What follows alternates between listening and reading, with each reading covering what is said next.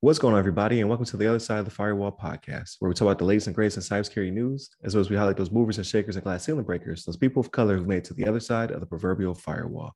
My name is Ryan Williams, and as always, I'm joined by Shannon Tynes. What's up? What's up? What's going on? Unfortunately, Levon couldn't make it this week, but he'll be back next week. Um, so definitely continue to, to, tune in and subscribe and all that good stuff. Like, share. Um, you hit us up on Mondays and Tuesdays, our topics. Wednesdays, our discussion. And then Fridays, we talk about everything else. So non cyber related stuff, games, movies, books, all that good stuff. So definitely continue, to uh, to tune in throughout uh, the weeks and share it to your friends.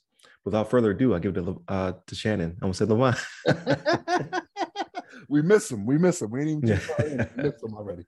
But uh, okay, everybody. So this one's from uh, InfoSecurityMagazine.com, uh, written by Kevin Poireault. And the title of this one is NATO member Albania cut ties with Iran over cyber uh, attack. So, um, Albania's capital city, Tirana, T I R A N A, I believe I'm saying that right, Tirana, and all staff of the Iranian embassy, um, their diplomatic staff, security staff, all of them um, were ordered to leave the country within 24 hours on September 7th, right, of 2022. Um, the reason for this is that the government cut diplomatic ties with Iran after a July 15th ransomware attack. So they had this attack back on July 15th.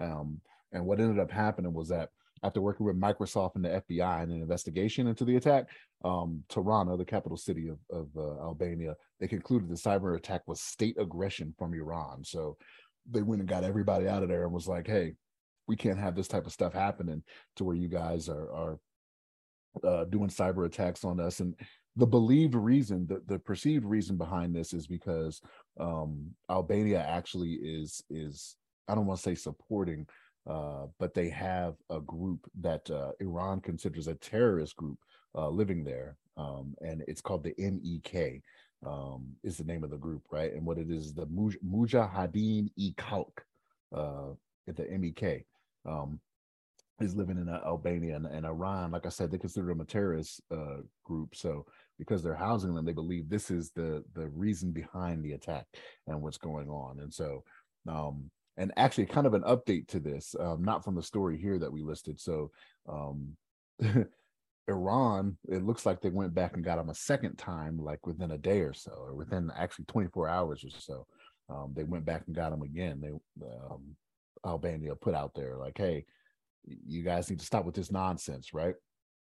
So they had September 7th. They told them they told their uh, embassy they had to get out of there within 24 hours. And September 10th, they hit them again, right? Um, and the second time they hit them, it was actually the police force, the Albanian National Police, that were the target of the last attack. So um, it's only a matter of time before this, uh, you know, this can get a little heated, right? Like Iran is out here doing stuff, and they they kind of they no no granted right? Iran is like hey this isn't us you know this is the americans just stirring stuff up. They're they, they're the real aggressors here and all this good stuff but it's only a matter of time before this gets a little out of hand and iran's getting a little bold here right? Like you got accused of one like it just looks bad right? Like you got accused of this one on the seventh and then three days later like all of a sudden it happens again and you're going to be there like oh no it wasn't us. We didn't do it. You know the americans they're they're the they're the real problem here. You know what I'm saying? So, uh, but yeah, so uh, I, it, this is one of those things where this this is why we're here, right? Like we're talking about this stuff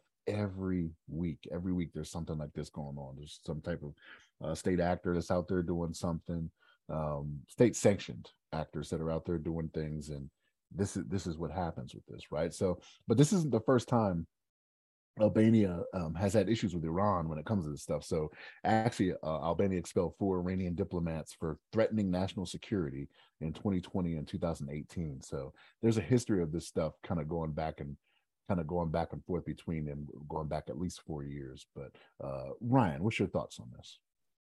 So I'm more, I'm more apt to believe that it, it, it was attributed to um, Iran only because there's a third party in there, right?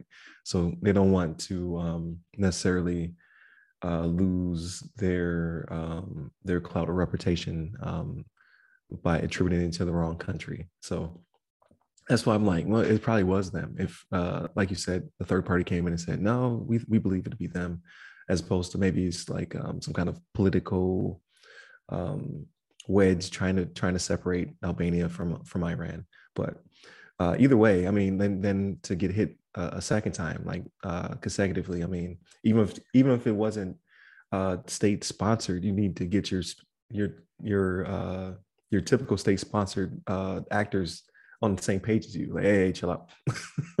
like they're not feeling this. Um, but in this case, it was back to back. So hey, it is what it is. But in the in the uh, the article, it said it was the strongest uh, response to a cyber attack uh, diplomatically uh, so far.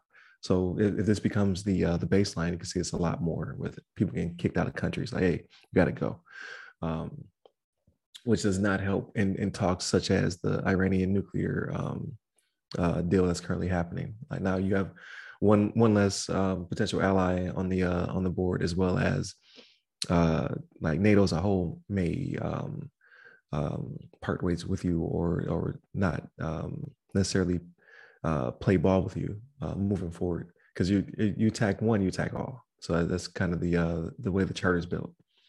Um, but uh, you know, we'll, we'll, see what what comes of it. Um, I'm I'm I'm going to bet that this becomes the norm. We'll start seeing a lot more of this when it comes to your uh, Russian and Chinese and uh, Iranian. Um, uh, I guess I, I, I want to say um, acts of aggression type thing. Or? Yeah, acts of aggression. Like it's because it, it, it's not necessarily kinetic, but it still causes kinetic results, right? Um, so like it, moving forward, cyber is not just um, a nuisance. It, it actually causes uh, severe damage to infrastructure. So the response will continue to also ratchet up uh, in in these uh, these these um, contentious times, right? Like when you have the colonial pipelines and things of that nature.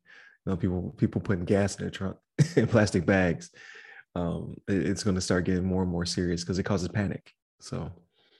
Uh, this this will probably become the norm, but no, it was an interesting article. Um, I just saw it uh, a couple days ago, and I was like, okay, that's, that's interesting. Like I've never seen such a reaction before, so we add that to the docket. So we will see. We'll see what comes of it.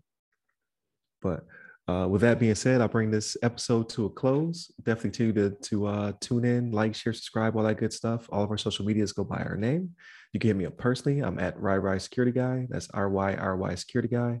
I'm on LinkedIn, Clubhouse, uh, Twitter and TikTok for now. About to pull chalks on TikTok, TikTok. um, and then Levon can be found at Levon Maynard on Twitter. So hit us up. Stay secure.